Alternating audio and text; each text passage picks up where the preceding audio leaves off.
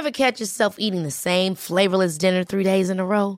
Dreaming of something better? Well, HelloFresh is your guilt-free dream come true, baby. It's me, Keke Palmer.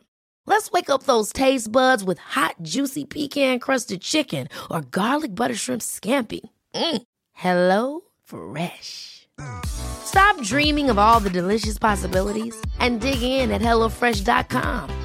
Let's get this dinner party started.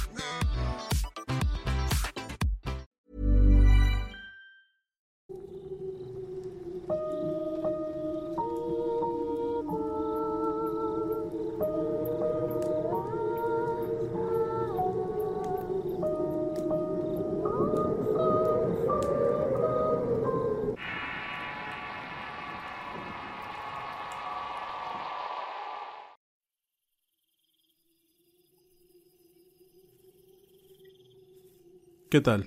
Soy Eduardo Liñán y quisiera agradecerles su apoyo el pasado mes de octubre, en el especial del mes de las brujas, el cual estuvo auspiciado por el canal de Relatos de Horror, que amablemente nos está brindando este espacio para llegar a todos ustedes con temas de interés e historias relacionadas. Dejaremos descansar a las brujas durante una temporada y nos centraremos en otros temas también de interés que han estado comentando. Así que vamos a ir desentrañando diversos tópicos relacionados con el tema de lo paranormal, lo extraño y casos que, aunque no tengan que ver con el tema de lo sobrenatural, producen espanto y asombro. Así que comenzamos una nueva temporada y espero que sea de su agrado. Existe un mundo que está rodeado de lo que muchas personas llaman pagano o subjetivo. Un universo con distintas filosofías y expectativas forjadas en creencias ocultas y místicas que son parte de nosotros como personas y que unen nuestra parte primitiva de creencias lógicas e intereses que logramos crear a base de la búsqueda de soluciones a problemas o causas que no tienen explicación o los conocimientos necesarios para poder darles una respuesta lógica, atribuyéndole este misterio a entidades superiores, fenómenos psíquicos o la casualidad. Todos los seres vivos e inertes del universo poseen una energía en su interior. Somos movidos y producimos energía. Algunos logran dominar esta misma, provocando cambios en su entorno que simplemente podrían llamarse milagros o magia. Muchas de estas personas, al dominar o enfocar cierta energía, pueden tener la capacidad de distinguir otras distintas que nos rodean y convergen en otros planos de la llamada existencia. Muchos los llaman clarividentes, otros psíquicos y otros más aventurados los denominan como santos. Estas personas especiales pueden dominar estas energías y son sensibles a las vibraciones producidas por estas. Vibraciones que varían según la persona, el estado de ánimo o el entorno en el que viven o están en ese momento, determinando así un modo de vida, pensamientos, deseos o acciones cometidas, sean buenas o malas. El tema del día de hoy tiene que ver precisamente con el dominio de estas energías y con las vibraciones producidas por estas. Pueden canalizarla a través de objetos, por medio de un catalizador que puede reunir estas energías para crear movimientos de acuerdo a un pensamiento o a una fuerza que pudiera manipular y transmitir un mensaje por medio de estas vibraciones. Sin duda, uno de los objetos relacionados con estas prácticas es la cuija. Las historias que rodean esta tabla son innumerables relatos extraños, misteriosos, sobrenaturales y aterradores, pero también está rodeado de mitos y de testimonios de personas escépticas que han comprobado que esta tabla no funciona como siempre se ha mencionado o se ha esperado. Hay diversas opiniones acerca de este objeto, sin embargo voy a enfocarme en aquellos testimonios de personas que han tenido contacto con esta tabla y que han sido de alguna forma afectadas en sus vidas por el uso directo o indirecto de este objeto, que no deja de ser un misterio. Quizá el concepto más simple de la cuija es una tabla que permite el diálogo entre seres humanos y espíritus.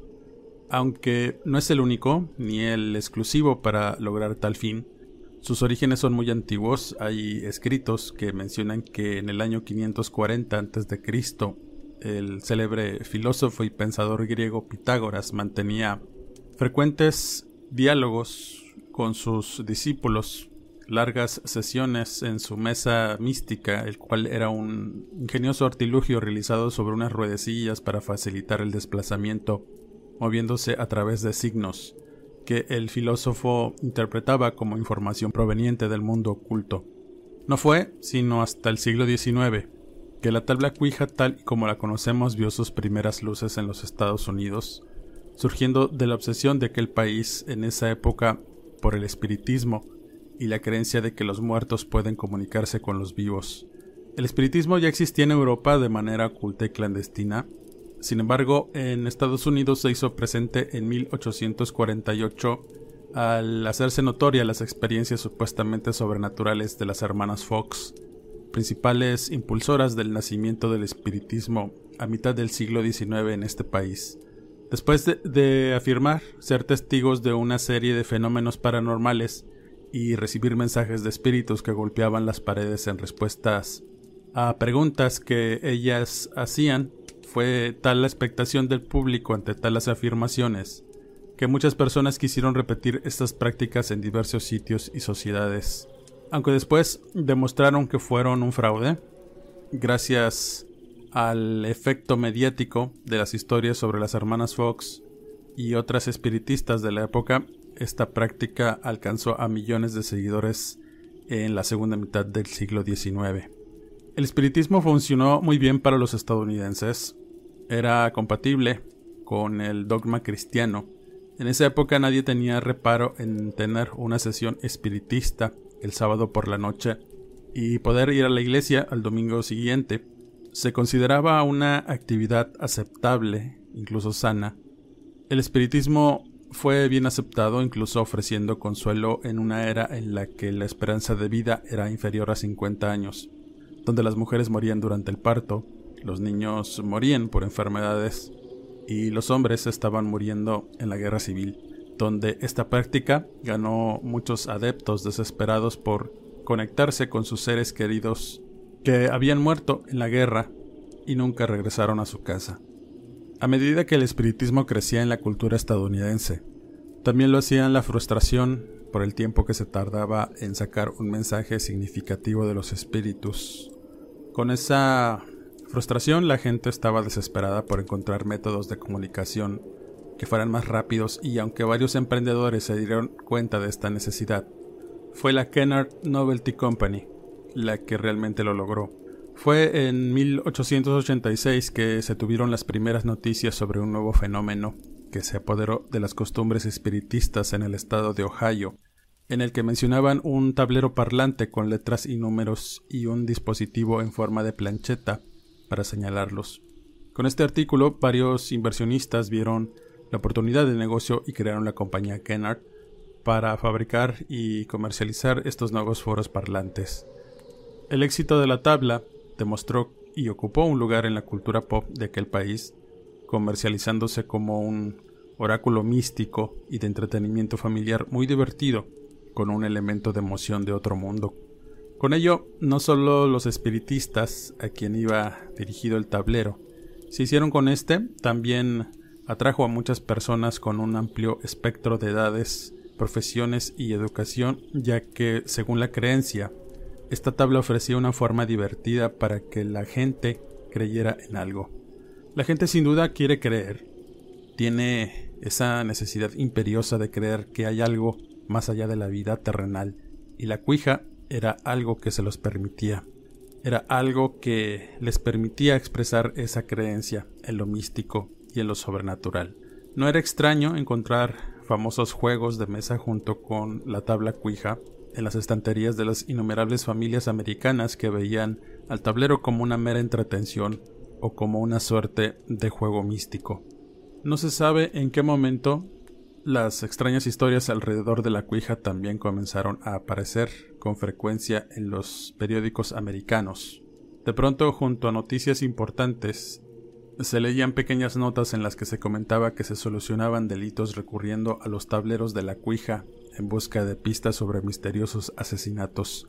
También surgieron historias sobre personas que cometían crímenes y que eran influenciados por las voces que provenían del tablero, en los que afirmaban haber recibido extraños mensajes para que cometieran crímenes atroces, entre otras fantásticas historias que giraban alrededor de la cuija. Con estas historias se comenzó a forjar un mito sobre la cuija que existía ya en la periferia de la cultura estadounidense. Era perennemente popular, a excepción de los pocos casos de supuestos asesinatos inspirados en la cuija. La gente la consideraba algo inofensivo. No fue hasta 1973 donde la tabla tomó un sentido más siniestro, inquietante. Y es que ese sentido en el que hasta ahora hemos venido observando a través del tiempo, en el que muchos medios nos cuentan historias horribles que giran alrededor del tablero, tomaron sentido en ese año cuando la película del Exorcista asustó a mucha gente en los cines. Las inquietantes imágenes sobre las apariciones y manifestaciones del diablo basadas en una historia real. Nos contaban la historia de Regan, una niña de 12 años que estaba supuestamente poseída por un demonio después de jugar sola con la tabla cuija. Esta imagen cambió radicalmente la forma en que la gente veía la tabla y sin duda esta película marcó un antes y un después en la cultura popular estadounidense. De pronto la cuija se transformó en una herramienta del diablo y por esa razón, inspiración de escritores de terror y cineastas, comenzaron a proponer y a aparecer innumerables obras literarias y películas que nos mostraban los alcances siniestros y horribles de este tablero. Se contaban historias en las que la tabla abría la puerta a espíritus malignos empeñados en destrozar a los codificadores o aquellos que estuvieron cerca durante el juego o la invocación de espíritus alrededor de la tabla. En años posteriores, la cuija sería denunciada por innumerables grupos religiosos como el método de comunicación preferido de Satanás, formándose así la idea generalizada sobre el uso maléfico de la tabla. Sin duda, el cine y la literatura han impulsado la fama de este tablero de una manera negativa y oscura por las historias que rodean a aquellas personas que han afirmado usarla y que en cierto momento de sus vidas la mala suerte, la desgracia, los accidentes, las maldiciones y la muerte han tomado lugar después de usar este artefacto. Al principio con fines inocentes y al final como una práctica seria de espiritismo al intentar contactar a los muertos a través de este artefacto. Pero, ¿dónde entra la realidad y dónde queda la fantasía? Quizá la primera pregunta que nos hacemos es ¿cómo es que algunas personas logran moverla y otras no? Algunos estudios científicos revelan que la tabla es impulsada por las mismas personas, incluso cuando afirman no hacerlo. Los científicos han mencionado un principio conocido por quienes estudian la mente como el efecto ideómetro, el cual genera una impresión muy fuerte de que el movimiento del apuntador está siendo causado por alguna influencia externa, pero en realidad no es así. Los estudios indican que es la misma persona la que impulsa el apuntador. Por otro lado, los practicantes y los investigadores de los fenómenos paranormales definen a la cuija como un instrumento para hablar con seres espirituales. Incluso algunos también afirman que pueden hablar con seres de otras dimensiones e incluso extraterrestres.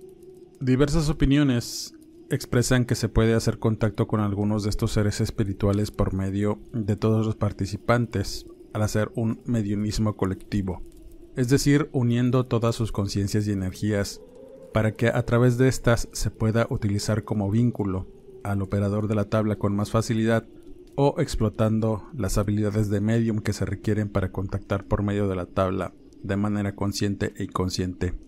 De esta manera se pueden entrar en contacto con seres espirituales y hablar a través de la tabla por medio de cambios o vibraciones energéticas que le indiquen al medium a qué letras dirigir el apuntador.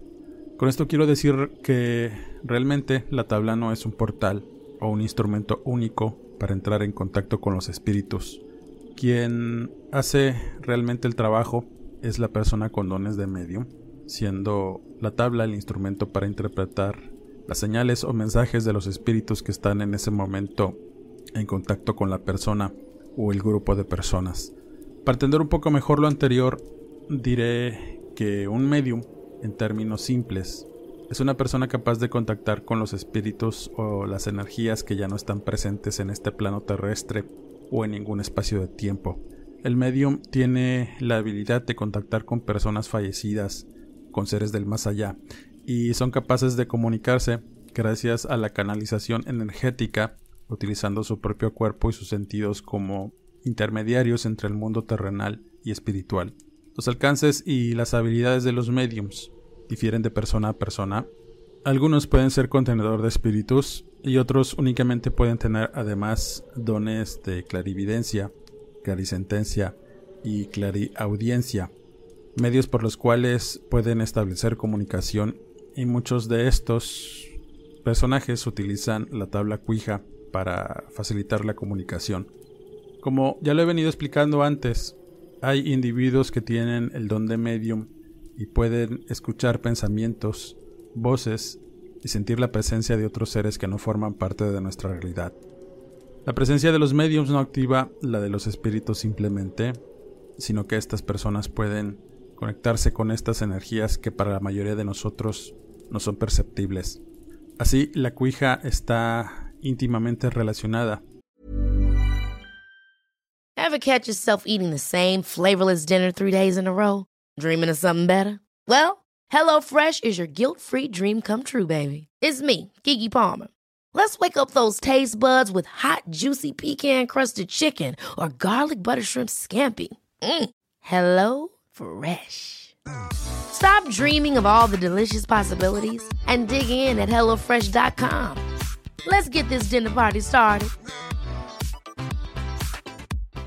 If you're looking for plump lips that last, you need to know about Juvederm lip fillers. With Juvederm Volbella XC and Juvederm Ultra XC, your lip look, whether it's subtle or bold, can last up to 1 full year with optimal treatment and no additional maintenance. Find a licensed specialist and see if it's right for you at Juvederm.com today. That's JUVEDERM.com. Add fullness to lips in adults over 21 with Juvederm Volbella XC or Juvederm Ultra XC. Do not use if you have severe allergies or a history of severe allergic reactions, or if you're allergic to lidocaine or the proteins used in Juvederm. Tell your doctor if you have a history of scarring or taking medicines that decrease the body's immune response or that can prolong bleeding. Common side effects include injection site redness, swelling, pain, tenderness, firmness, lumps, bumps, bruising, discoloration, or itching. As with all fillers, there's a rare risk of unintentional injection into a blood vessel, which can cause vision abnormalities, blindness, stroke, temporary scabs, or scarring. For full important safety information, visit Juvederm.com. La primavera está aquí, así que es el mejor momento para sacar lo viejo de la rutina y vivir nuevas experiencias, entre ellas nuestros estrenos de terror, y hasta una nueva manera de obtener dinero con tus compras gracias a Ibotta. Ibotta es una app que puedes descargar totalmente gratis, y que te da la mayor cantidad de dinero en efectivo en cientos de artículos y marcas. No solo en las botanas que disfrutas mientras nos escuchas. Olvídate de otras apps que son igual que brujos charlatanes y solamente te dan puntos fantasmas. Con Ibotta simplemente agrega tus ofertas a la aplicación y obtén dinero real que podrás transferir a tu cuenta bancaria, PayPal o tarjeta de regalo.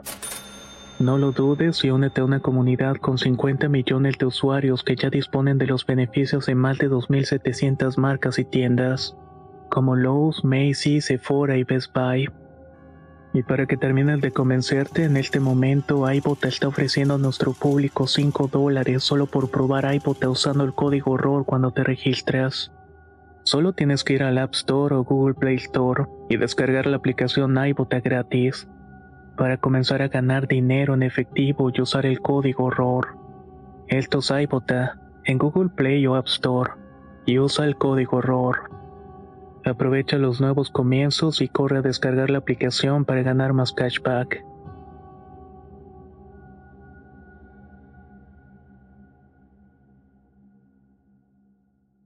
con los dones de medium, y en la gran mayoría de los casos que hemos venido escuchando y leído tienen mucho que ver ambas figuras. Una persona común sin ninguna clase de habilidad o don difícilmente puede llegar a contactar un espíritu, y por ende es difícil que pueda mover el apuntador de la tabla para descifrar un mensaje. Es decir, que una persona puede estar rodeada de energías que no viven en este plano y no poderlas escuchar o ver, y mucho menos poder entender los mensajes que estos puedan transmitir. Otra de las preguntas que se hacen con respecto a la cuija es con qué entidades se contacta y si es posible elegirlas. Existen muchas hipótesis.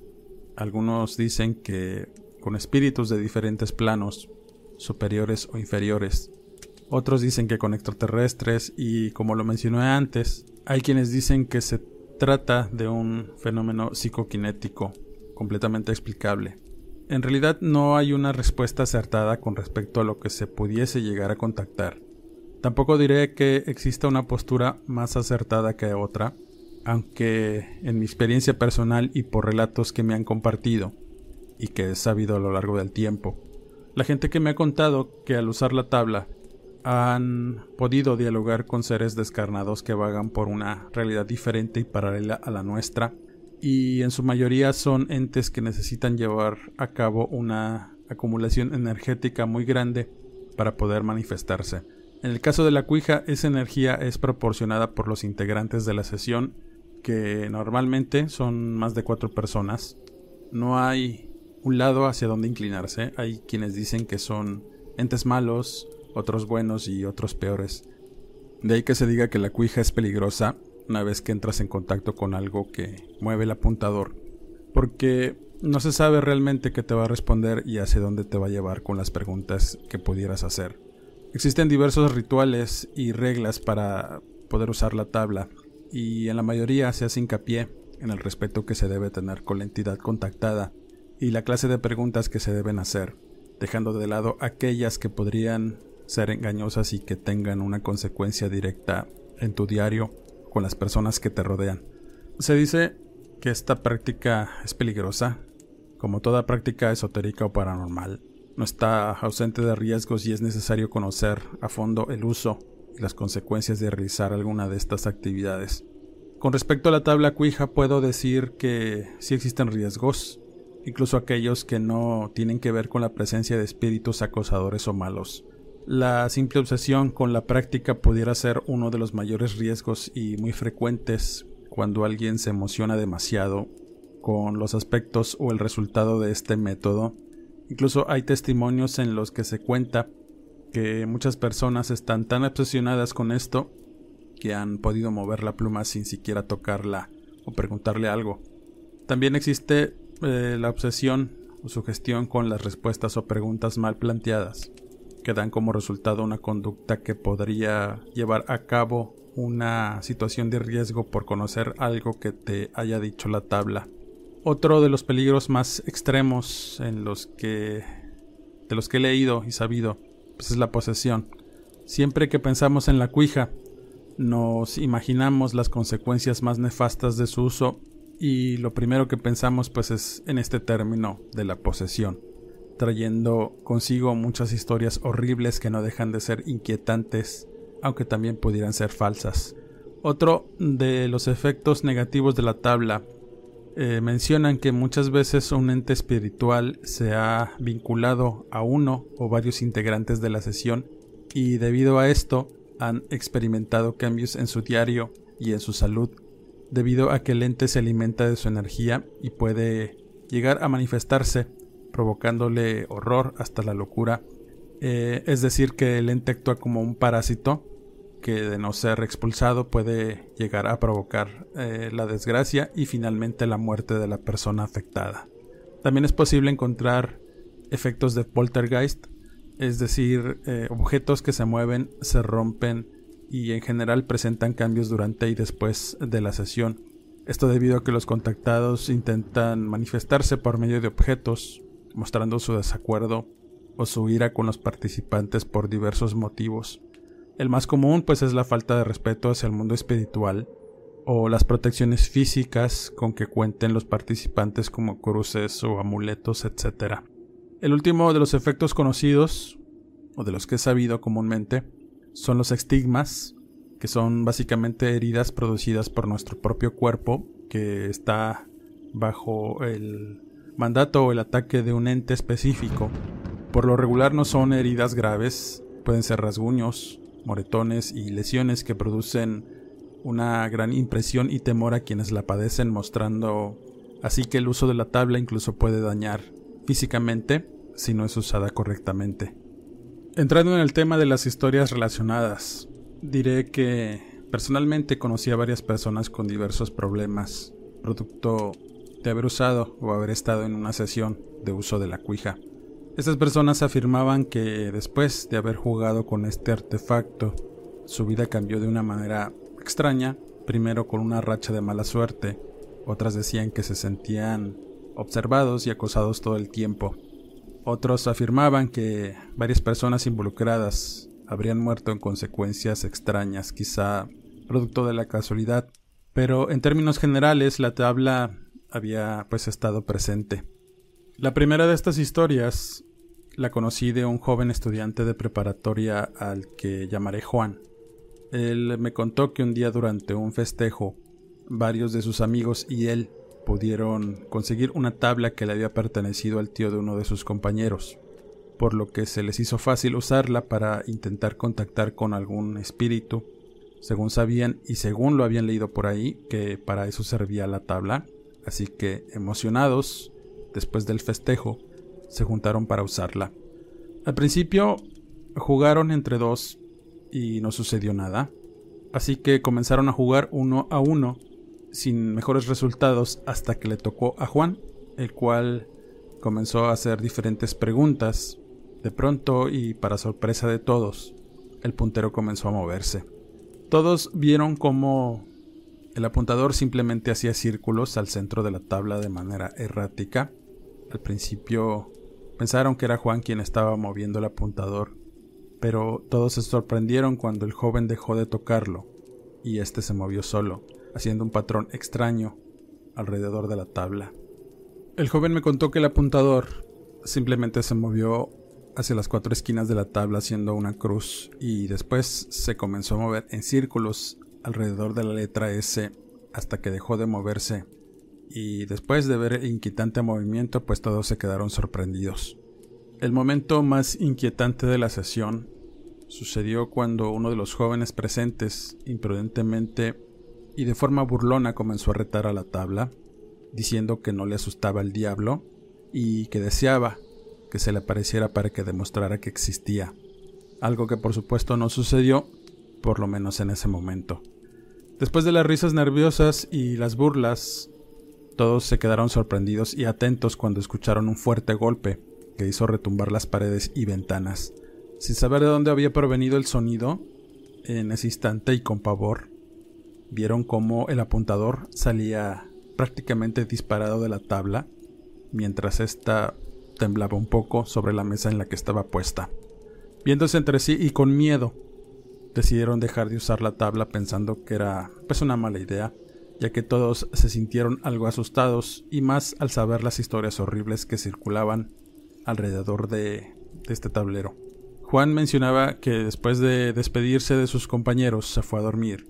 Durante la madrugada, mientras dormía, sintió el toque de una mano fuerte y rasposa agarrar su brazo, así que se despertó asombrado y temeroso, dándose cuenta que estaba solo en la habitación mientras todos dormían. Al querer volver a agarrar el sueño, estaba muy nervioso al recordar los eventos con la tabla y de pronto sintió que lo agarraron de los cabellos muy fuerte, jalándolo hasta hacerlo caer de la cama. Ya en ese momento, ya muy asustado, decidió pues salirse de la casa e irse a la suya a pie durante la madrugada. Me contaba que pasaron muchas semanas antes de dejar de sentir ese acoso y esa situación que le producía mucho miedo. Ciertamente las cosas no volvieron a ser las mismas. La amistad con los compañeros terminó por diversas razones y en general todos los que jugaron esa noche se vieron afectados por cambios en sus vidas y entornos, especialmente el joven que se burló y retó al diablo, Juan me contó que poco a poco la vida de este joven se fue para abajo. Malas rachas, padres que murieron por accidente y una vida difícil producto de los vicios que de pronto fueron el común en la vida de este joven. Aunque Juan mencionaba que quizá todo era casualidad, no dejaba de pensar en que también quizás hubo consecuencias por las burlas y el reto que hizo su amigo.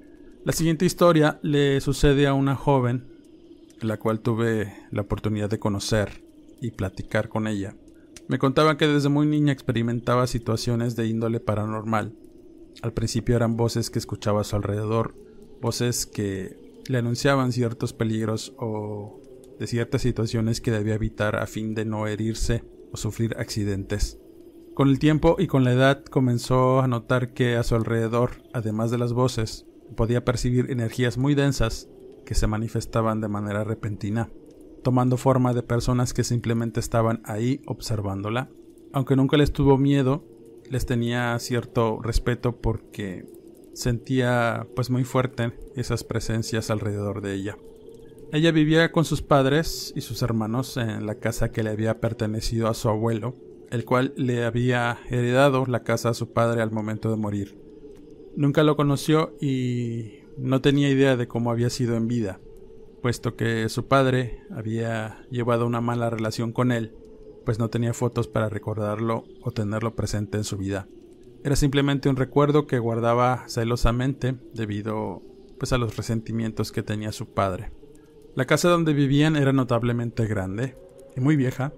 Era una construcción de principios de siglo, de muros gruesos y techos altos que daban una sensación de amplitud apenas entrabas.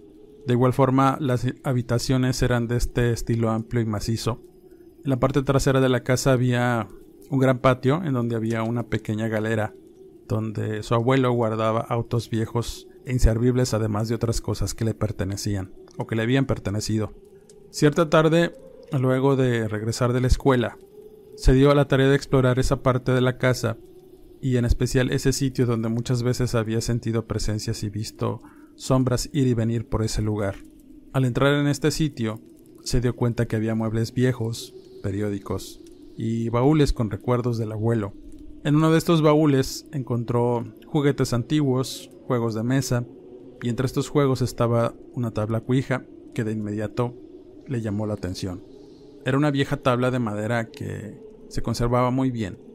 Estaba dentro de una bolsa de terciopelo negro que contenía además un apuntador y diversas cosas que funcionaban quizá para ambientar las sesiones, como portavelas, incienso, utensilios raros, entre otras cosas. Luego de limpiar un poco ese lugar, regresó a su habitación en donde colocó la tabla en una mesa. Esa noche, después de cenar, intentó de algún modo hacer funcionar la tabla y, sabiendo sus dones y habilidades, no dudó en que alguna de esas energías que ella veía podía mover el puntero, así que comenzó a hacer una serie de preguntas, al principio sin respuesta, continuando durante varias noches sin que la tabla le respondiera. Y cuando iba a desistir en sus intentos, una noche de viernes el puntero comenzó a moverse, primero saludando y después dando mensajes a la joven con monosílabos como sí y no a las preguntas que le hacía. Le preguntó quién respondía y el puntero señaló unas letras para escribir el nombre de Maciel. Cuando leyó este nombre, la joven casi se va de espaldas, ya que Maciel era el nombre de su abuelo. No quiso en un principio sugestionarse con la idea de que su abuelo estaba respondiendo por medio de la tabla, pero comenzó a hacer preguntas muy personales que la cuija respondió acertadamente, y cuando le preguntó si podía demostrar que era su abuelo, la tabla respondió con 3 simples palabras. La primera de ellas era papá, la segunda cofre y la tercera carta. Sin entender, la joven dejó la tabla, guardándola en su bolsa de terciopelo, y se fue a dormir. Al día siguiente, durante el desayuno, la joven le contó a su padre la situación con la tabla cuija y pues el señor le respondió que sí sabía sobre la tabla de su papá, ya que muchas veces lo había visto jugar con ella y supuestamente hablando con familiares y amigos que habían muerto, cosa que no creía y pensaba que eran ideas locas de su papá. Pero cuando la joven le mencionó las palabras escritas en la cuija la noche anterior, su papá palideció, quedándose pensativo, y posteriormente se fue a su habitación, en donde sacó un cofre de madera tallada, en las cuales venían grabadas las iniciales de su padre. Cuando abrió el cofre, y ante la mirada atenta de su hija, dentro estaban algunas fotografías de su abuelo, fotos familiares con hijos, recuerdos, y una carta que nunca leyó, incluso estaba cerrada, y que hasta ese momento se atrevió a abrirla por pedimento de su hija. Después le mostró fotos a la joven mientras estaba leyendo la carta, y le dijo: él es tu abuelo Maciel. Ella simplemente lo miró a los ojos y le dijo: ya lo sé, ya sé quién es, está precisamente parado a un lado de ti, y es el mismo hombre de esta foto, y te quiere pedir perdón. Después de escuchar a su hija, simplemente se derrumbó, llorando amargamente durante mucho rato, sintiéndose aliviado y liberado después de leer la carta, en donde efectivamente su padre quizá le pedía perdón. Nunca reveló el contenido de la carta, pero pues la joven intuía que había sido así, aunque su padre no terminaba de comprender cómo el misterioso mensaje había sido dado por medio de una tabla y los dones de su hija. La joven, después de esa situación, ya no volvió a contactar con su abuelo ni a usar la tabla. Pensaba que, a pesar de querer hacerlo, quizá el abuelo Maciel ya pues no le respondería, porque ya no sentía su presencia cerca, pensando que quizá ya estaría descansando en paz. Sin duda, el tema de la cuija causa mucha expectación y deja con muchas dudas sobre la veracidad de contactar con espíritus. Existen diversas opiniones, pero la más acertada define la cuija como una herramienta dimensional que se conoce desde hace muchísimo tiempo en sus diferentes versiones. También es cierto que esta práctica ha sido satanizada por muchas religiones y circulan diversos mitos y leyendas alrededor del uso y la presencia de este artefacto, que ciertamente no es un juego de niños.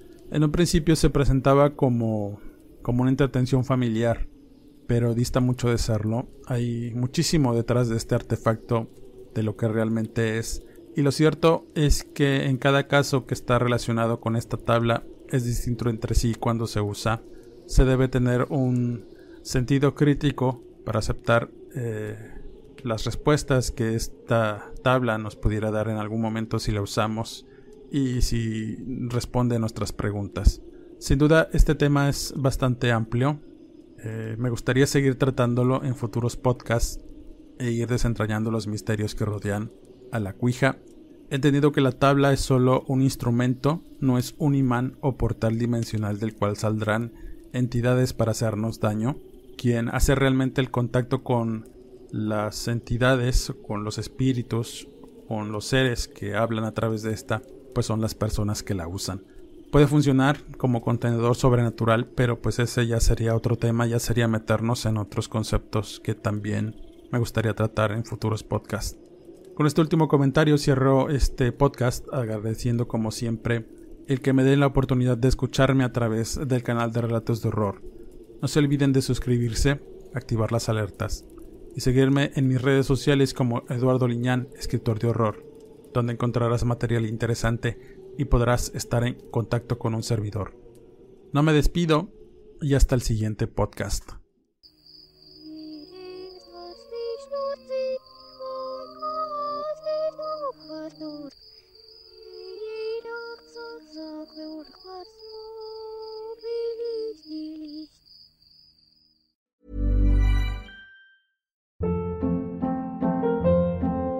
Hold up. What was that? Boring. No flavor. That was as bad as those leftovers you ate all week. Keke Palmer here, and it's time to say hello to something fresh and guilt-free. HelloFresh. Jazz up dinner with pecan-crusted chicken or garlic butter shrimp scampi. Now that's music to my mouth. HelloFresh. Let's get this dinner party started. Discover all the delicious possibilities at HelloFresh.com. If you thought the only way to get a more defined jawline with natural-looking results was through surgery, think again. Juvederm Volbella XC is a non-surgical injectable gel filler that improves moderate to severe loss of jawline definition and can help you achieve natural-looking results with little downtime. Even better, this improved definition lasts up to 1 year with optimal treatment. No maintenance required. Improve jawline definition for a smooth, sculpted look with Juvederm Volbella XC. For important safety information and to find a licensed specialist, visit Juvederm.com. That's Juvederm.com. Not for people with severe allergic reactions, allergies to lidocaine, or the proteins used in Juvederm. Common side effects include injection site redness, swelling, pain, tenderness, firmness, lumps, bumps, bruising, discoloration, or itching. There's a risk of unintentional injection into a blood vessel, which can cause vision abnormalities, blindness, stroke, temporary scabs, or scarring. Talk to a licensed specialist to find out if it's right for you.